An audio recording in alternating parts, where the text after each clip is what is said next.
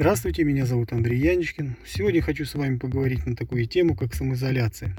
Рассмотреть ее плюсы и минусы. Так уж получилось, что наше общество сегодня поделилось на четыре категории. Четыре категории людей. Значит, э, под первую категорию у нас попадают люди, которые работают дома и имеют э, заработную плату. А вторая категория у нас это люди, те, которые сидят дома, ничего не делают, но все равно за это получают деньги. Третья категория, значит, у нас люди те, которые сидят дома и не получают никаких денег, и, соответственно, без работы.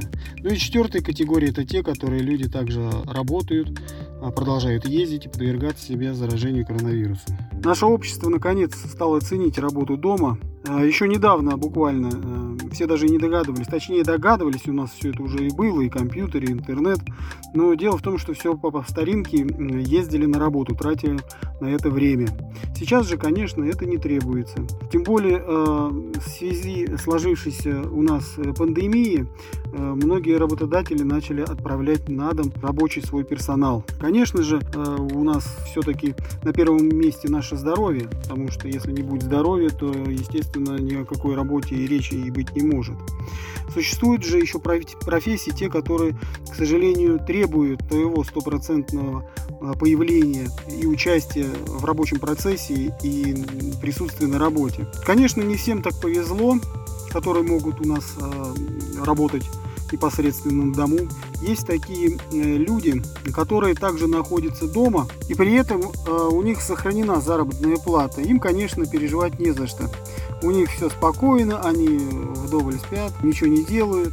Но со временем тоже начинает жаловаться, что замкнутое пространство на них негативно влияет. Вроде типа того, пошлите нам психолога, потому что мы не можем контролировать свои эмоции. Нет, я, конечно, это все прекрасно понимаю, это они право имеют э, и на психолога, но если э, открыть, э, раскрыть все карты и посмотреть вокруг, как другим людям. Например, той категории людей, которые остались вообще без работы и без денег без зарплаты.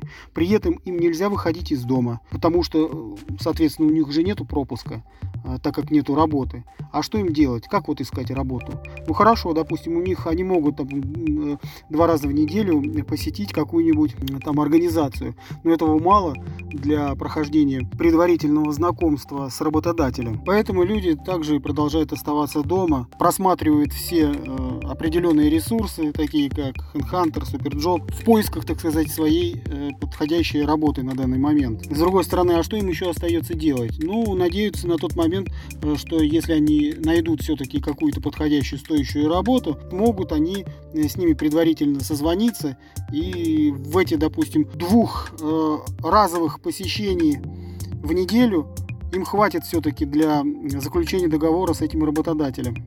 Но тут еще проблема такая выясняется, что начинаешь звонить им в колл-центр на предприятии, а телефоны, кто там их не поднимает. Либо включается, срабатывает автоответчик, и вот все-таки пишите, говорят, пишите на почту, диктуют там эту почту, и на этом все заканчивается. То есть э, такое ощущение складывается, что как будто им, в принципе, и работники-то и не нужны. Но, э, судя по ресурсам, э, где выкладываются вот эти все объявления, можно наблюдать э, как обновление странички на этом ресурсе. То есть говоря о том, что все-таки как будто бы им нужно работник. Ну не знаю, возможно это и как бы э, нужно это для статистики, самим службам по персоналу показывает, что вроде как бы мы же обновляем вот резюме, ну к нам почему-то кто-то вот никто не пишет. Может быть и такое. То есть в самом невыгодном положении оказались люди те, которые сидят дома и без работы. Вот как быть действительно им в этой ситуации? Ведь э, им же нужно платить кредиты, у них же и дети малые. Вот кому действительно нужен и психолог. И не только психолог, но еще какая-то финансовая поддержка. Люди разных профессий оказались в такой трудной ситуации. Но в данный момент я хочу говорить о тех людей, которые связали свою жизнь с творческой профессией. Непосредственно актер, так как я сам актер. Дело в том, что существует несколько видов театров. Первый вид театров это те, те театры, которые получают определенные какие-то дотации от государства. И второй вид театра тот, который коммерческий. Им как раз повезло меньше всего. У меня много друзей, которые которые э, работают в таких театрах, которые живут за счет государства.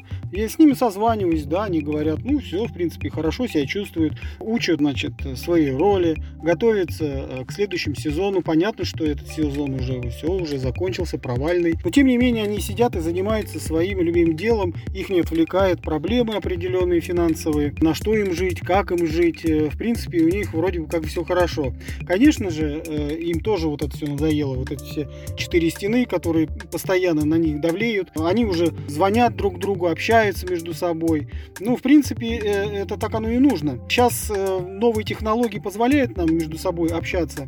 И на этой почве у нас люди, значит, начали репетировать между собой. То есть театры вот эти вот сами начали пропагандировать, в принципе, вот этот вот процесс общения. Они начали делать встречи, онлайн-встречи. Там, значит, собирается определенная трупа и проводит свои репетиции. Некоторые люди могут, конечно, задать вопрос, продвинутые, конечно, в театральном деле люди, как, э, например, могут актеры репетировать по скайпу. Ведь вроде им нужна сцена, там актер действует на сцене, а сцены нет. Но тут, в принципе, все просто. Отличный вариант, я считаю, что для читки. То есть читку можно проводить по скайп с большим положительным эффектом. После э, всего этого можно уже индивидуально с режиссером общаться и рассказывать ему свое видение, значит, так сказать, передать ему свою линию роли, то есть его видение на свою роль, и уже делать какие-то определенные пометки. Это, безусловно, положительный вариант. Сами театры, сами театры, они открыли, в общем, доступ к своим старым спектаклям. Ну, к старым почему? Потому что они их когда-то записали, а сейчас вот вроде открыли доступ для просмотра всем людям. Тем самым они продолжают оставаться со зрителем. Наиболее продвинутые актеры, они начали вести свои соцсети. Там выкладывать они стали, значит, свои короткие ролики, монологи. В общем, они читают там стихи, ну, в принципе, это полезная вещь. Они э, таким образом себя продвигают как артисты. Этим же воспользовались новые, значит, сообщества. Кто входит в их, так сказать, услугу? Они предоставляют, значит, некую площадку. На этой площадке э, сами актеры выкладывают свои определенные какие-то пробы, а уже режиссеры, причем известные режиссеры, делают определенные замечания, тем самым советы, поправляя актеров, вроде как бы не дают заскучать друг друг другу. Все довольны, все счастливы. Здесь задействованы и продюсеры. Они на это все дело видят и смотрят, подбирают персонал для будущих своих проектов. Но это что касается людей, э, которые сидят на карантине э, с сохранением своей заработной платы, так сказать, на окладной части. Но остались театры те, которые без определенных каких-то дотаций и все прочего. И даже у некоторых театров за свой счет аренду платят. Вот это вот им конечно, очень трудно в данный момент. И как же они все-таки вот справляются с этой э, задачей? Значит, они все-таки созваниваются со своим арендодателем и просят отложить э, платеж до лучших времен. Те арендодатели, у которых собственности само здание,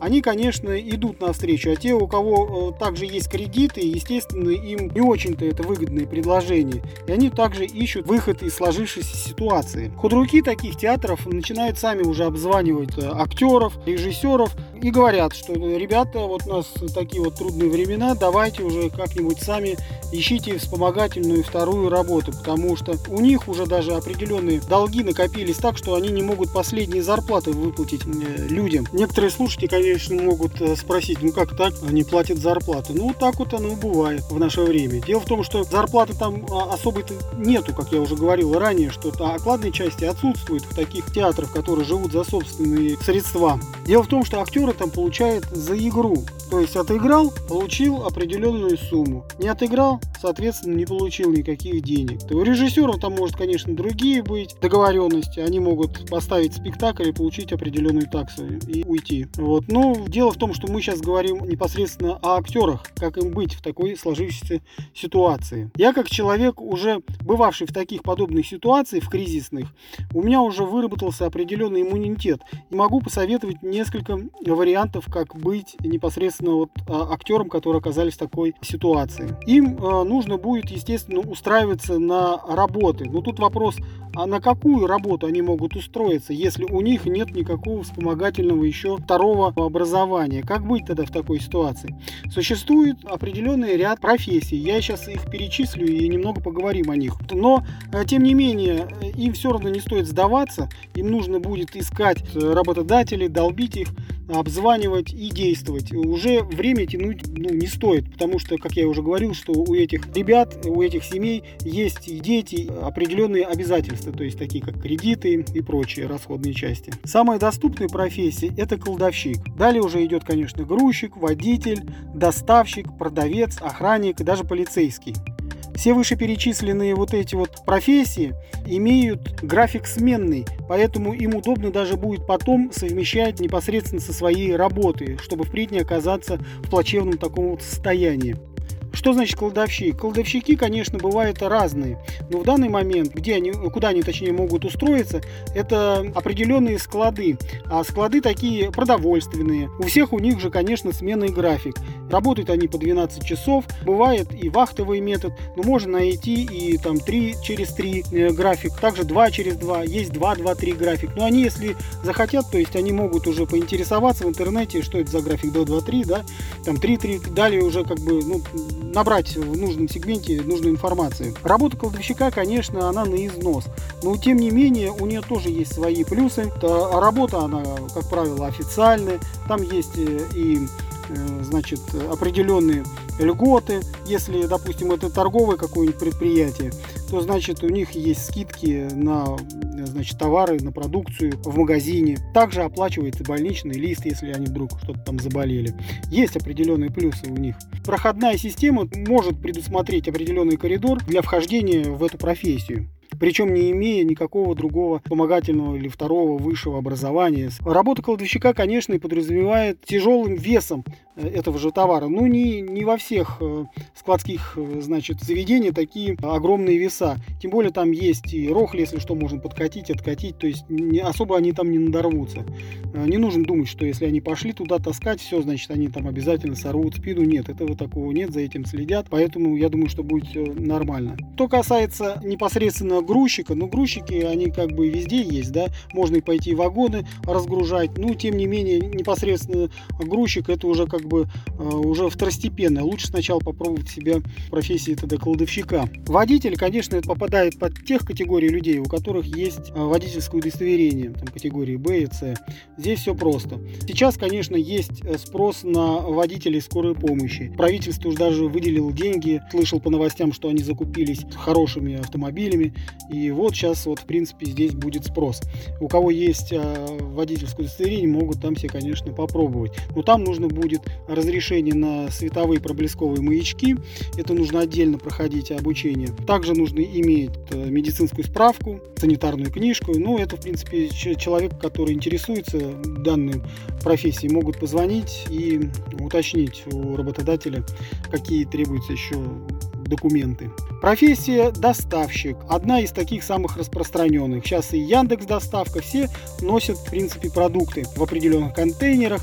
Существуют организации, которые возят непосредственно на автомобиле продукты, но там нужно будет очень много трудиться и в плане, я имею в виду, таскать веса. Есть на жаргоне подобные профессии. Веса.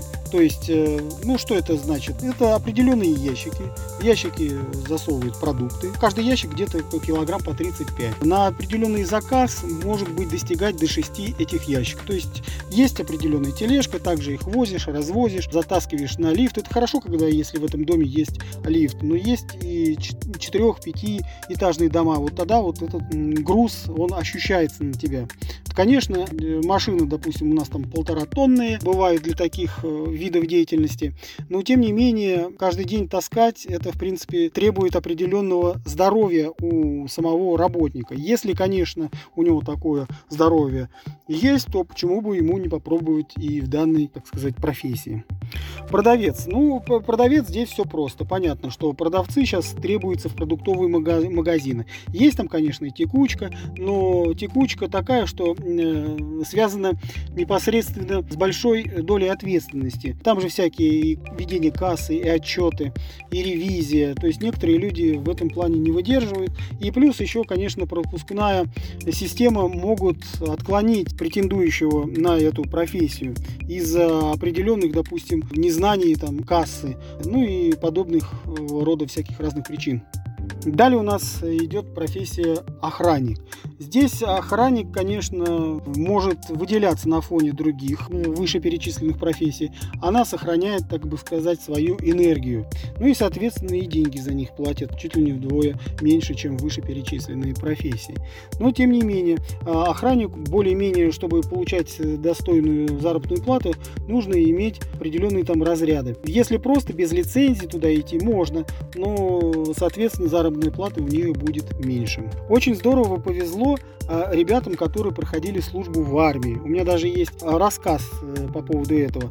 «Армия или волчий билет» называется рассказ. Э, смысл в том, что люди, которые уже отслужили срочную службу, у них э, дальше в жизни может сложиться такая ситуация, что им негде будет работать. И у них, как выход, они могут, в принципе, воспользоваться вот этим волшебным, так сказать, билетом и пойти служить по контракту там, в армию или в полицию, куда угодно, в общем, там, где носит погоны. Возраст до 35, то они, конечно, могут попытать счастье на этом попорище. А тем, кому уже за 35, то им уже, конечно же, будет сложновато. А точнее, они просто никуда не устроятся, им нужно искать что-то другое. В общем, все вышеперечисленные профессии имеют место быть. Поэтому смело дерзайте, пользуйтесь этой информацией. Смелее, ничего не бойтесь, э, действуйте, атакуйте этих работодателей, пускай им предоставляют работу. Не стоит долго раздумывать, потому что кредиты о себе дают знать. Нужно вовремя их оплачивать для того, чтобы в следующий раз можно было бы и оформить там ипотеку, либо еще что-то. На этом на сегодня все. Подписывайтесь на мой канал. До новых встреч.